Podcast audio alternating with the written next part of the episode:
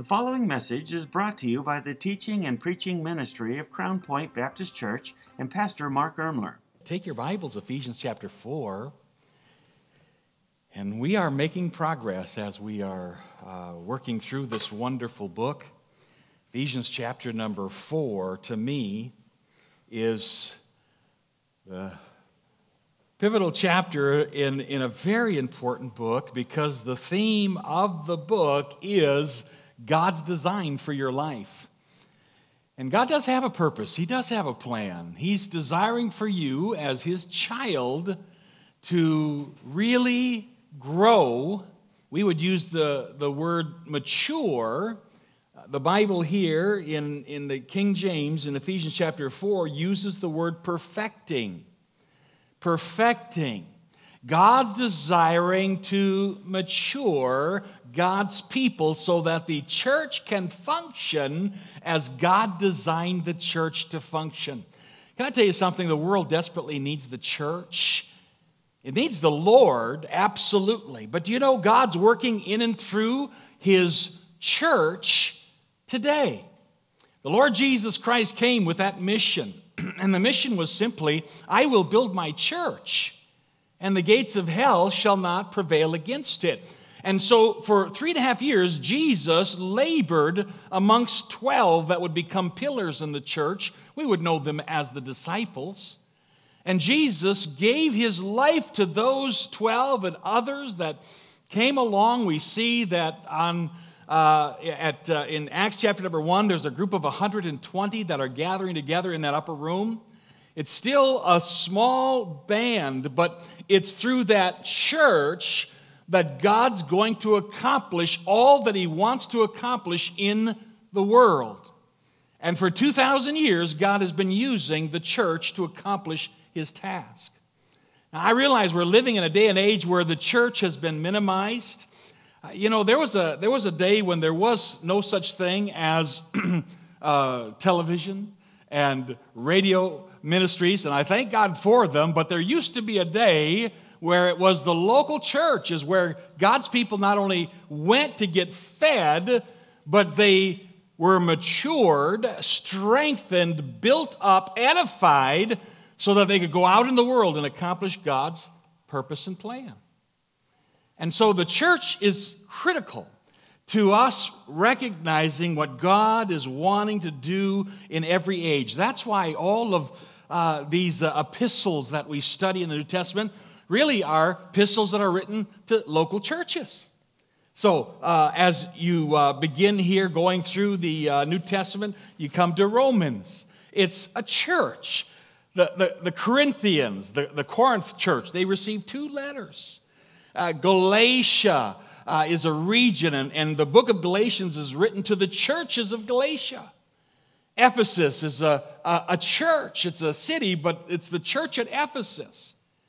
Uh, and we can go on and on here as we go through Colossae. Uh, it was a local New Testament church. And so these letters, oftentimes they are our favorite letters. Uh, the, the, the, the, book uh, of the Philippians is a, one of my favorites. And uh, yet, we've got to see it in the context that it was given. It wasn't given just to us as individuals, it was given to us as a local body.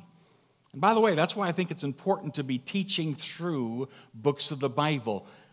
Guess how God gave us these chunks? He gave us these chunks as books, 66 precious books that make up our Holy Bible. And God gave them to us as a book. They were delivered as a book, and they need to be studied as a book so that we get the whole thrust of what God is wanting to convey to his people and to his church. So, Ephesians chapter number four, we've been looking at the church and the unity that God's looking for in the church, the diversity that we have as different members in the body, the maturity that God is looking at. He's wanting us to be perfected or matured.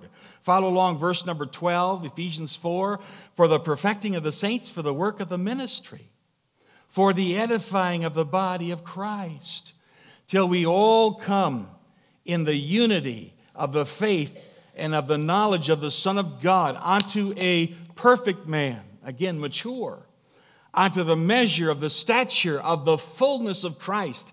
That's our pattern. Jesus Christ Himself. That we henceforth be no more children, tossed to and fro, carried about with every wind of doctrine. Listen, if we're not being fed and we're not growing, we're going to be susceptible to false doctrine. If we're not in the Word of God, studying the Word of God, letting the Holy Spirit take the Word of God, drive it into our hearts and minds, it's very easy here to be led astray. And Paul here is writing this church and he's saying, listen, uh, you need to grow up because you don't want to be like uh, this uh, uh, ship that's being tossed to and fro, carried about by every wind of doctrine, by the sleight of men and cunning craftiness, whereby they lie in wait to deceive. So the remedy is if the church would mature, if the church would grow up, uh, we would be standing doctrinally on truth and God uh, would be getting glory from His church as we're old enough, mature enough to, yes, even go to battle, Ephesians chapter 6. And we'll get there. Put on the whole armor of God. You know, the church is, is not a romper room, all right? The church is not just a social club. The church is a place where God is developing soldiers of the cross. The church is a place where God's desiring for his people to grow up in him so that we might uh, fulfill the purpose, the design of God. So, in our verses here this morning, we're going to look at this uh, reality of uh, the church, the pathway that leads us to maturity. We're going to get a glimpse of what a mature believer looks like. I want you to follow along now as uh, I begin reading in verse number 21. If so be that ye have heard him and have been taught by him, as the truth is in Jesus, that ye put off concerning the former conversation or lifestyle the old man, which is corrupt according to the deceitful lusts, and be renewed in the spirit of your mind, and that ye put on the new man which after God is created in righteousness and true holiness. Well, that's a word we don't hear often. And yet it's a Bible word and it's a Bible truth. And can I tell you, a part of the maturing in our life leads us to holiness. As we grow up and we realize that, boy, God's got a big uh, plan for my life and for our church. And, and yet we have this element here of uh, this holiness that God's desiring to develop in His church. And it comes by putting off and putting on, putting off the wrong things, putting on the right things, according to verse number 22 and 24. And that ye put on the new man, which after God is created in righteousness and true holiness, wherefore putting away lying Speak every man truth with his neighbor, for we are members one of another. Be ye angry and sin not. Let not the sun go down upon your wrath. Neither give place to the devil. Let him that stole steal no more, but rather let him labor, working with his hands the things which is good, that he may have to give to him that needeth. Let no corrupt communication proceed out of your mouth. This is verse 29. But that which is good to the use of edifying or building up, that it may minister grace unto the hearers and grieve not the Holy Spirit of God. Father, help us this morning as we begin looking at the path that you have for us and that pathway that leads us to a place of maturity for your church, for the individual members in your church, that God, you would be greatly glorified as you're able to use a prepared people to accomplish your work. Lord, I thank you for this book. I thank you for our study together. I pray, God, that you would help us all this morning, uh, just allow your Holy Spirit uh, to drive home some truth that will help us. I pray it in Jesus' name. Amen. My heart this uh, morning is desiring so much for us to take the little analogy of what I saw Wednesday and Thursday uh, being around all my grandkids. Now, it's uh, the, the, kids, they're all grown up. So I have seven children, and, and they're 20 years of age and older. And uh, so, for the most part, you know, when I look at them, I see they're mature, all right? And uh, I thank God for the maturity. Uh, many of them have their own families that they are uh, just raising for the Lord, which is exciting. But my eyes kind of focused on the grandkids over the holidays. Uh, and uh, I've got uh, 10 uh, grandkids, or nine grandkids, with the 10th one on the way. I, I, I, look at that as 10. That's as good as 10. And so as I look at these grandchildren, I realize that some of them are, uh, you know, on the upper end of childhood and uh, some are, are, are just preteen, all the way down to babies. And there are different levels of maturity with each and every one. And can I say this for you, young families? I am thankful that those years of child raising of the real little ones is past. Uh, I'm not sure I could handle it anymore. I mean, I, I, am just there amazed at the patience of my, uh, my, my children as they're dealing with their children. I just want to say, I commend you. Uh, and uh, thank God for you. And I'm really thankful that I'm past that and uh, that, uh, that we, uh, we can just smile and, and watch the uh, grandchildren as, as they learn how to mature in different areas. Now, my Bible tells me that when I got saved, I began not as a fully mature Christian, but I began as a babe. And that's how you begin in the Christian life. You are born again into the family of God. And as a babe in Christ, there were things that I did as a babe that you would expect for a babe in Christ to do.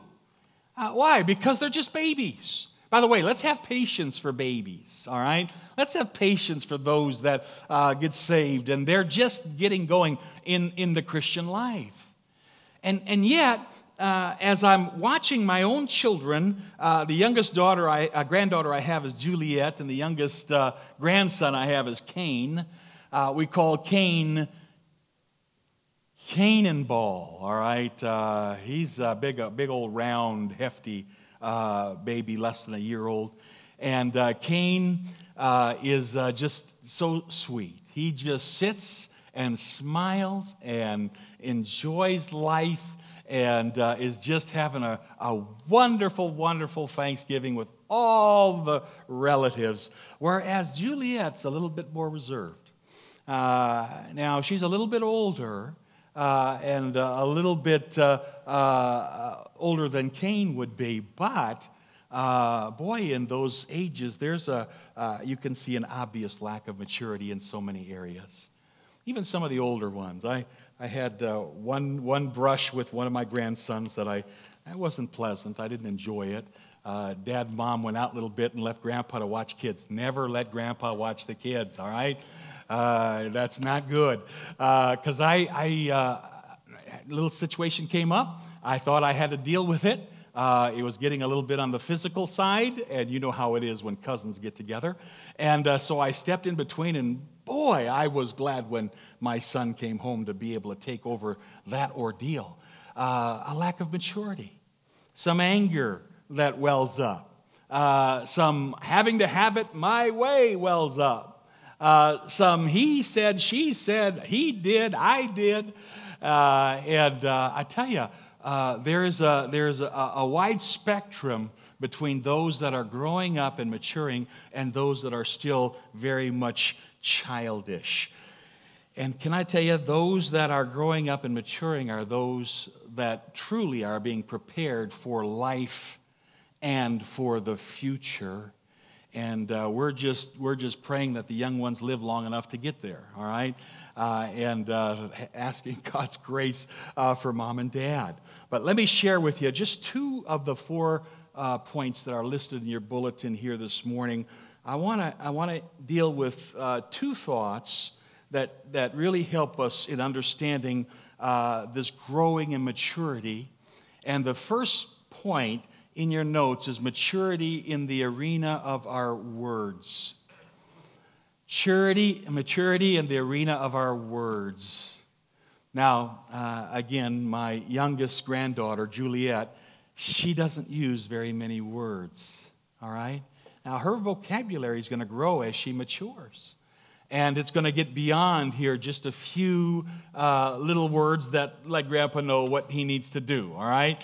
Uh, and you get a little older, and boy, I've got some grandkids, they'll just talk your ear off.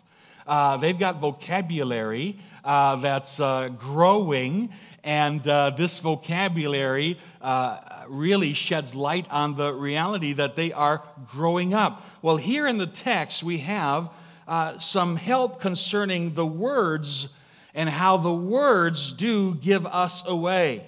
Now, I'm going to read verse number 25 and verse number 29, and we're just going to look, first of all, at this thought of the words of a mature believer. Verse 25 Wherefore, putting away lying, speak every man truth with his neighbor, for we are members one of another. So he's going to hit one area of words. And that area is being truthful with our words. Verse 29 goes on and says, Let no corrupt communication proceed out of your mouth. That simply means it's rotten talk. Uh, it's not worthy to be spoken. Many of you, when you got saved, maybe you had a, a real battle with some language. Uh, maybe after you got saved, you realized that there was a language that I had in the old world that I, I really wanted God to help me with as I enter into this new life in Jesus Christ. The Bible promised that all things would pass away. Behold, all things would become new. And a part of that is really the language and, and a sign of maturity is language here uh, that is edifying, that is building others up. Not hurtful language, not language here that tears, not language that is corrupt. And so let's begin here with uh, the first thought of maturity in the area of our words, using the boys and girls as an illustration here today and uh, asking God to uh, teach us as well about our speech. Let's look first of all at put away lying. What do I put off? The little blank there under number one is things I have to put off. And God in the text tells us there are things that I want you to put off. Verse 22 concerning the former conversation, the old man. Folks, I hope you realize when you got saved that God said not everything that you had in that old life is worth bringing into your new life. Now, there are some behaviors and some conversations and some vocabulary. And uh, there are some things here that uh, was very natural to me as a lost person. But now, as a child of God, God says, listen, you have to voluntarily put that off. And by the way, the Holy Spirit of God can help us do that. That because I'm a new creature in Christ, I don't have to talk like the world talks. Now, I realize that an unsaved man is going to talk like an unsaved man, or, and, and I've heard some unsaved women talk like unsaved sailors. Uh, I've been in grocery stores and I've heard Mama as uh, she just rattles off uh, uh some very colorful words, you know, uh, and profanity. Uh, can I tell you something? That may be natural in the realm of those that are lost, but for you that are a child of God, God says, I need you to understand that by God's grace, you can put this stuff off. You're a new man. Verse 22 that ye put off concerning the former conversation. That's our old, old life. Concerning the former conversation, the old man, which is corrupt according to deceitful lust. God says there's, there's a lot of that old life that you just don't want to be living day by day as a, a child of God. And so God's heart is that you would put off and the thing that he wants you to put off, first of all, is he wants you to put off lying, according to verse number 25. Look at it. Wherefore, putting away. So here's one of the keys for the something I need to put off putting away lying. Let every uh, uh, speak every man truth with his neighbor. All right, so maturity in the area of our words. Uh, by the way, we are growing up in a society where lying has uh, become very acceptable. Uh, I have a study that wasn't done too long ago, a survey, where the average person admits that they would lie, and this is 91% of the time if it was a trivial matter. If they felt it was trivial, 90%, 91% of the time they said, I'd lie. I would lie. Uh, to parents, 86% of young people say that they would have no problem lying to their mom or lying to their dad. If it uh, embarrasses them, uh, if it causes them to uh, not feel good about themselves, if it causes them here to maybe get in trouble, uh, the, the lie seems to be the easy path. And uh, before we're too hard on our kids and grandkids, let's go back to our life uh, way back then, and, and uh, some of us perfected lying as well. the survey said that concerning friends, 75% said they would lie to a friend. 73% say they would lie to a sibling. 69% said they would lie to their own spouses. 36% said they would lie about important issues. Jesus said in Matthew 12, For out of the abundance of the heart, the mouth does what? It speaks. What's in the heart is going to come out of the lips. And God's desire is that we, as children of God, if we want to take some steps on the pathway to maturity, if we're desiring to grow up spiritually, and part of it is recognizing that there's some things I've got to say goodbye to, I've got to put off. And, and some of these things, first of all, are put off lying. When truth appears to be painful, even Christians resort to lies. They'd rather lie to a brother and sister in Christ, or maybe a Sunday school teacher, or maybe the pastor. They'd rather lie than have to deal with uh, the, the painful truth. But can I remind you something? The Savior that you received is all truth. Jesus said, I am the way, the truth, and the life. No man comes to the Father but by me. The very Savior that we have received into our life is the God of truth. Not only is He the God of truth, but we recognize that the Holy Spirit is the Spirit of what? Truth. And so, as the Lord Jesus Christ is truth, and the Holy Spirit is the Spirit of truth. That you and I, as God's people, have to just look straight on into our own lives and, and say, Am I allowing a part of my old life to invade space in my new life in Christ? Crowd out the Holy Spirit of God. By the way, we can't be lying and expect the Holy Spirit's blessing on our life. What we can expect is the grieving of the Spirit of God. Look at verse 29 and 30 together. Let no corrupt communications proceed out of their mouth. The theme there is what comes out of my mouth. Verse 30, and grieve not the Holy Spirit of God. Folks, how, how can we have the blessing of the Lord? How can we have the joy of the Lord?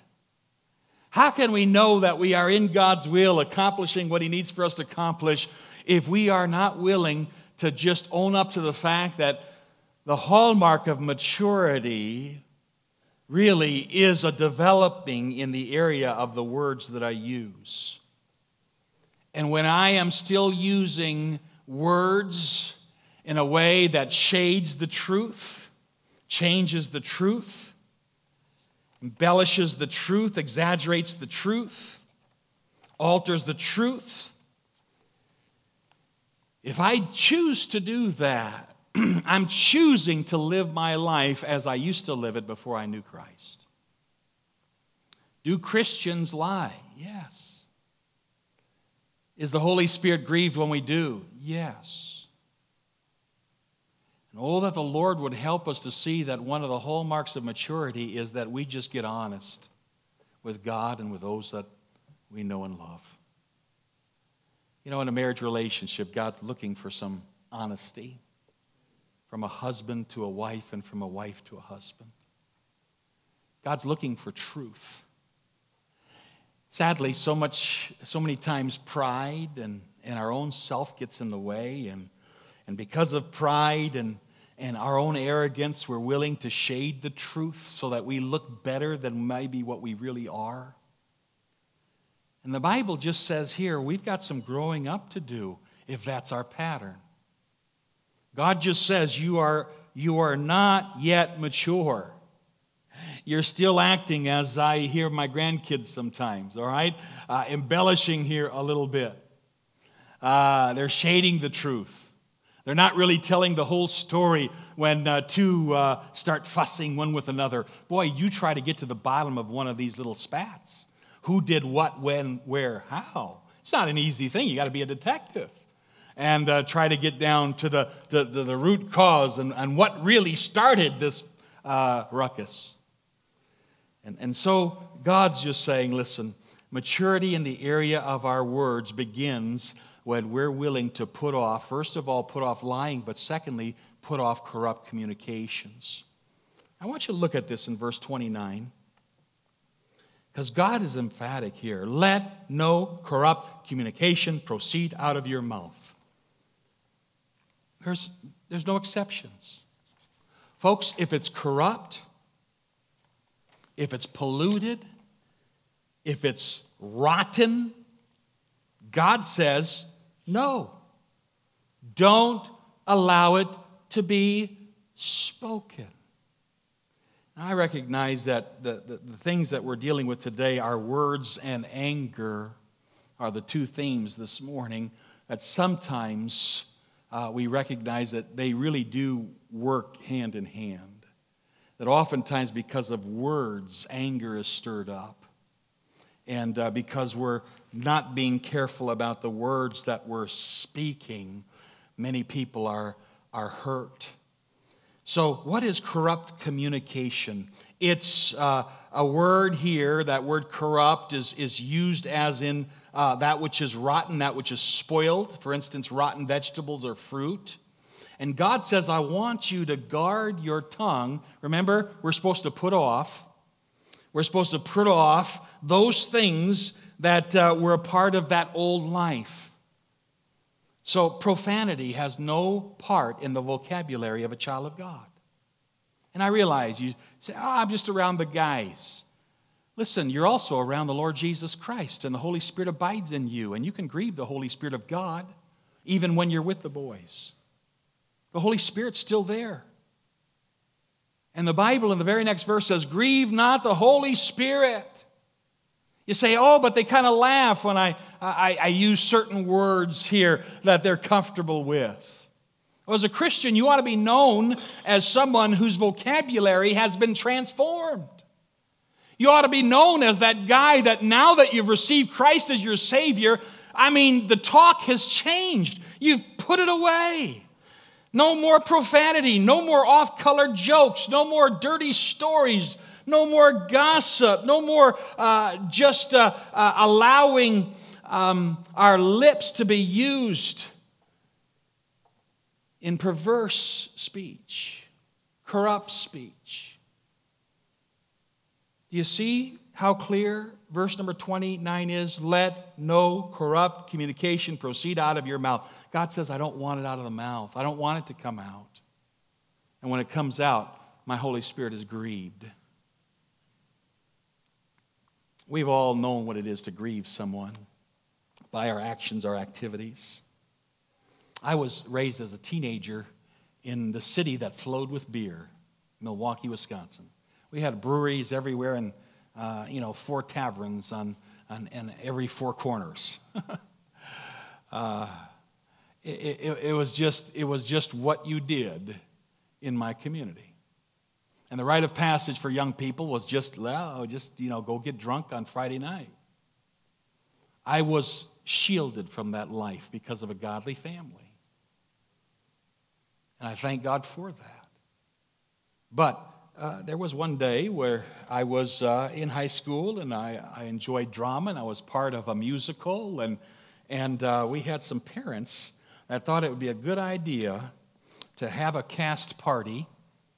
And that cast party included filling up the refrigerator from top to bottom with cans of Miller or whatever was their choice. Just beer. I mean, no, no food at all. I'm telling you, from top to bottom, nothing but cans of beer. And oh, by the way, mom and dad thought, well, we don't want to spoil the party, so we're going to leave. And can I tell you, the peer pressure was just unbelievable because everybody's drinking.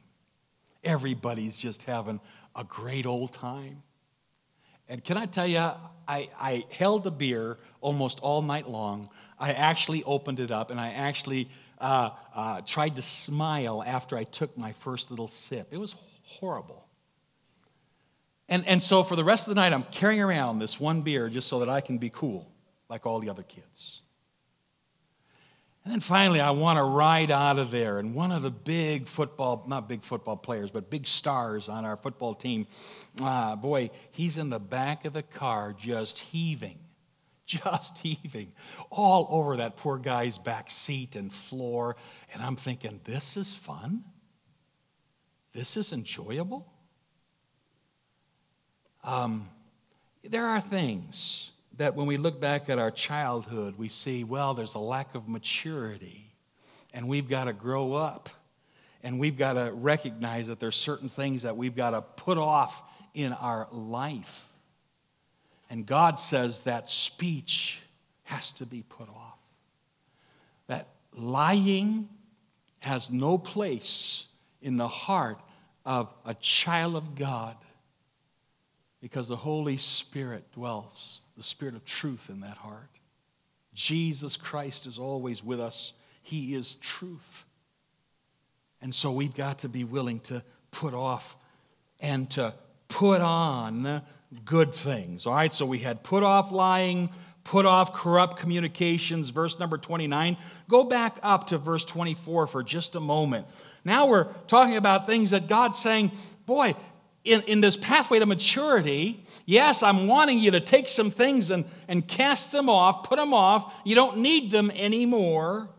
But I also want you to put on certain things. Verse 24, and that ye put on the new man, which after God is created in righteousness and true holiness.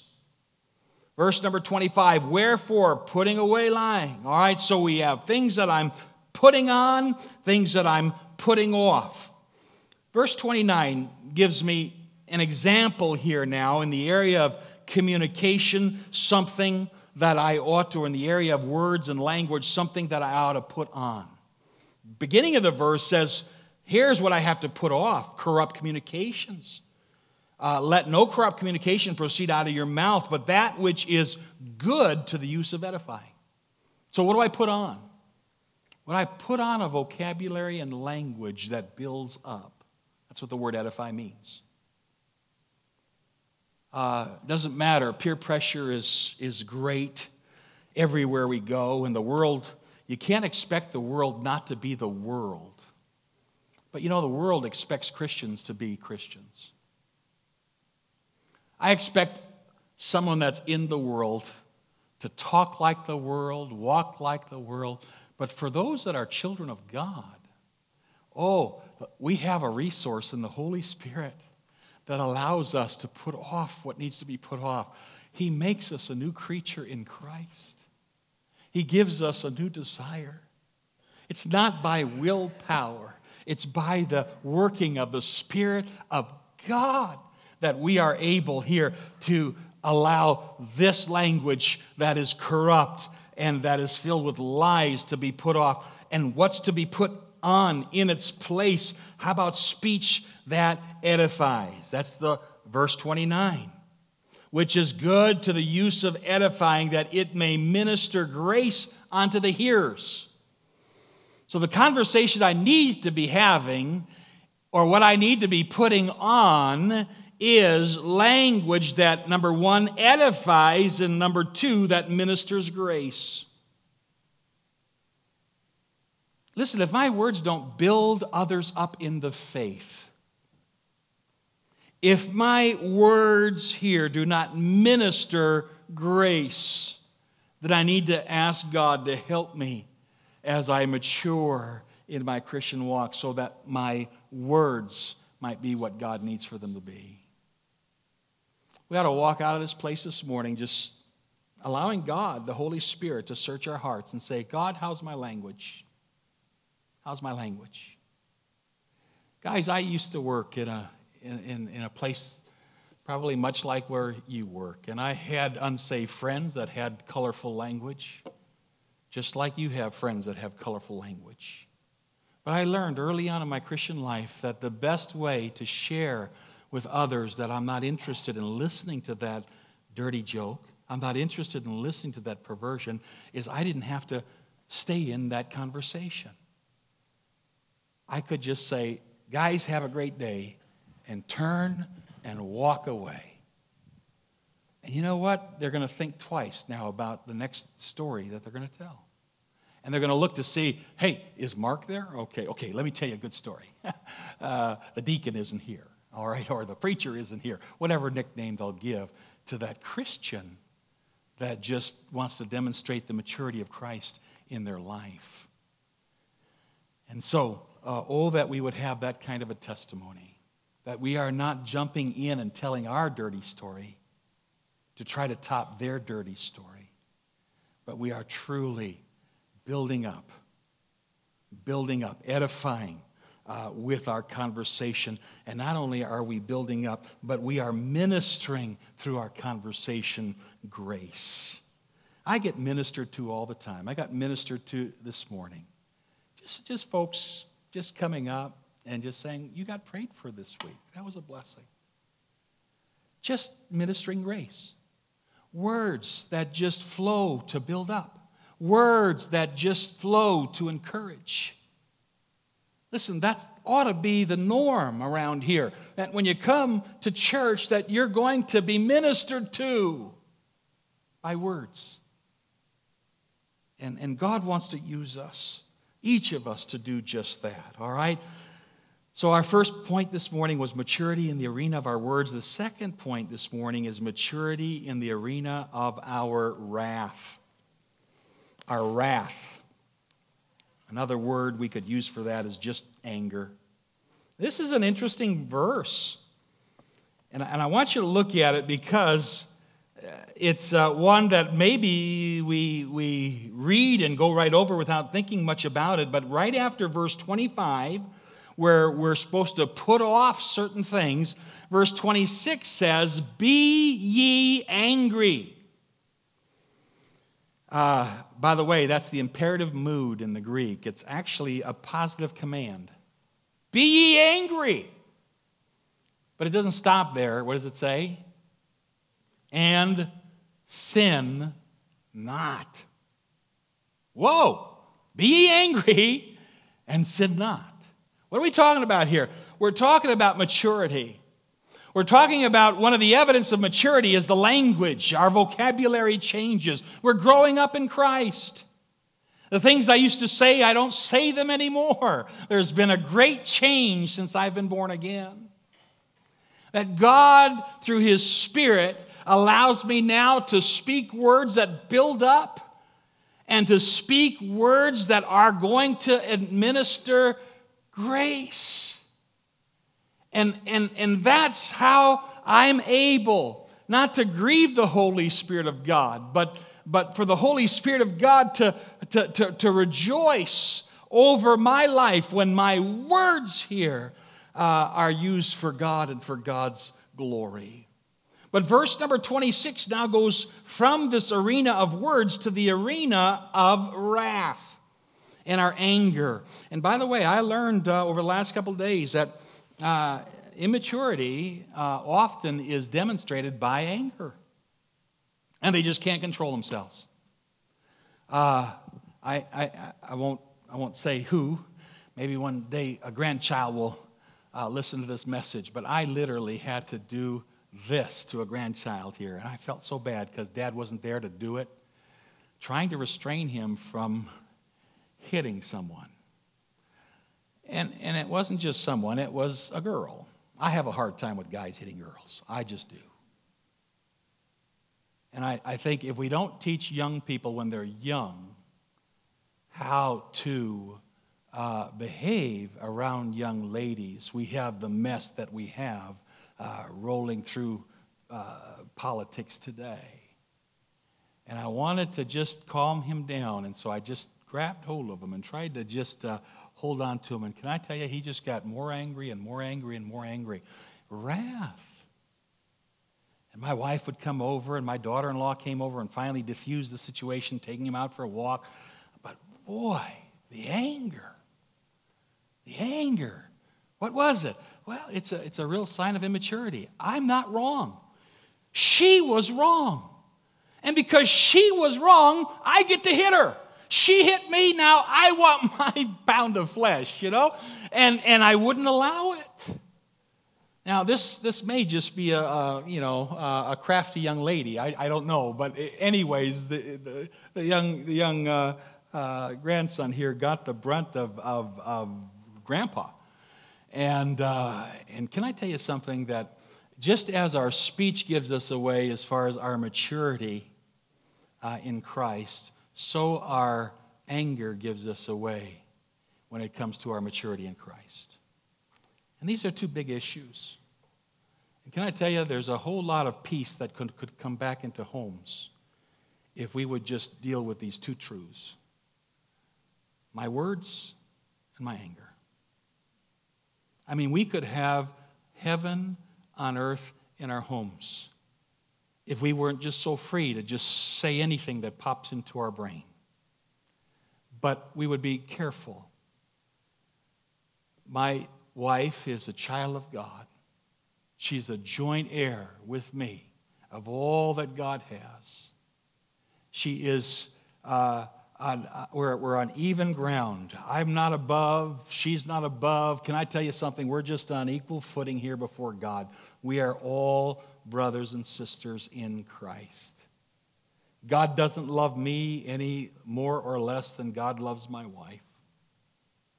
But can I tell you, when, when there's a lack of maturity and words are spoken that are hurtful and cutting, Satan rejoices, but the Holy Spirit is grieved. And so, if we could learn that I want to put off using my tongue in a way that's cutting, and I would really hit, ask God's help in the area of this anger, wrath, uh, then we might be able to see peace once again in our household. First of all, letter A, there is a command. So in the arena, uh, arena of wrath, there's a command be ye angry. Comes from the thought of being red faced, determination, a settled confidence. Gives the impression here of a, a person that is willing to stand. Not all anger is wrong. Matter of fact, in the scripture, we see several illustrations of the Lord Jesus Christ angry, but he did not sin in his anger. And I need you to listen to this. Be angry and sin not. There is a righteous indignation that Jesus demonstrated when they were selling wares inside the church house, and he's turning over tables. Can I tell you something? He was angry but he did not sin. For if he had sinned, he would not be our Savior. So there is an anger that he had concerning the Pharisees who resented his healing. Folks, on the Sabbath day, Mark chapter 3, verse number 5, it was a righteous indignation. He did not sin. We see other places here in the scripture where there was a right kind of anger. By the way, we should be angry by the murder of innocent children through the horror of abortion. That ought to get us angry. It ought to cause us to have a righteous indignation here uh, when uh, we look at families that are being destroyed by our society. All of the filth that's being pumped into the homes here uh, via Hollywood, that ought to get us upset. We ought to be angry here about the fact that there's a, a deviant lifestyle, a minority that not only uh, want to continue to live in sin, but they want to have the approval of the world to do so. And that stirs me up. It's a righteous indignation. We ought to get angry when there's injustice, when folks are assaulting the Word of God. So there is a right kind of an anger to which the Bible says is possible without sin. It's the kind that Jesus demonstrated. And, and, and by the way, I, I believe in maturity, and as we grow in our Christian walk, we're going to be able to discern by the Holy Spirit to hate that which God hates and love that which God loves. He'll give us that discernment. I, I, I don't have to love uh, abusers. I don't have to uh, love the activity here of all the, the nonsense that's going on in our day, in our age. And so the scripture just first of all says that there is a command, and that command is to be angry over the right kind of things, but there's also a caution, letter B. And, Ephesians 4 says that that caution is that we would not sin in our anger. There's a problem with this matter of being angry. We are rarely angry at the right people about the right things at the right moment in the right ways for the right reasons. We just get angry because we have been wronged. We know the difference between a righteous anger and an unrighteous anger where our anger sees because of self. Anger becomes sin when it's centered in self, when it's allowed to grow into resentment, uh, when it plots the downfall of someone else. That's not a healthy anger. You know, they just love to magnify during Thanksgiving season some Christian that does something horrendous, and all I see in the newspaper is, oh, here's a pastor that killed his family over Thanksgiving dinner. And I read that article a little bit closely, and it said they were fighting. Can I tell you something? Wrath and words go hand in hand. Oftentimes, because of the wrong kind of words that are being spoken. Anger comes up because people here uh, are, are vengeful, vindictive, they're mean. They're, they're wanting here to lash out at someone else. And, folks, that's when it becomes sin. It's not about God and God's cause, it's about me and feeling better about being hurt by someone else. That's sin. That's sin. And God's desiring here that we would recognize it for what it is. So there's letter A, a command. Letter B, there's a caution that we sin not. And then I want you to see, as we close this morning, letter C, there is a condition. Be angry and sin not. And here's, here's a life lesson for every couple here. I would circle this verse. It's so filled with wonderful truth. Let not the sun go down upon your wrath. Folks, you ought never, especially a married couple, ought never to allow an argument to carry over into a new day. Never let the sun go down, whatever it takes. I don't care if you're up till 2 in the morning, just take care of it. Whatever it takes to get resolved, don't let the sun go down on your wrath. Why? Because all night long you're going to toss and turn. All night, night long you're going to get up mad. You're going to get up not talking to each other. You're going to get up, well, you did this and you did that. Listen, just get it settled.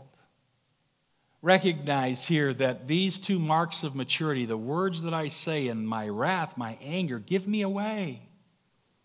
What do they give me away to? Being childish, immature, not as spiritual as I think I am.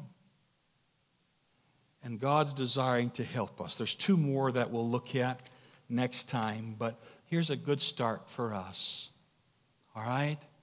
Uh, what's the pathway to maturity? Well, we got to put off some things, we've got to put on some things. They deal with our words, and they deal here with anger. Thank you for listening to this message brought to you by the teaching and preaching ministry of Crown Point Baptist Church. If this message was a blessing to you, please consider leaving us a review or sharing the message on social media. Thanks once again for tuning in.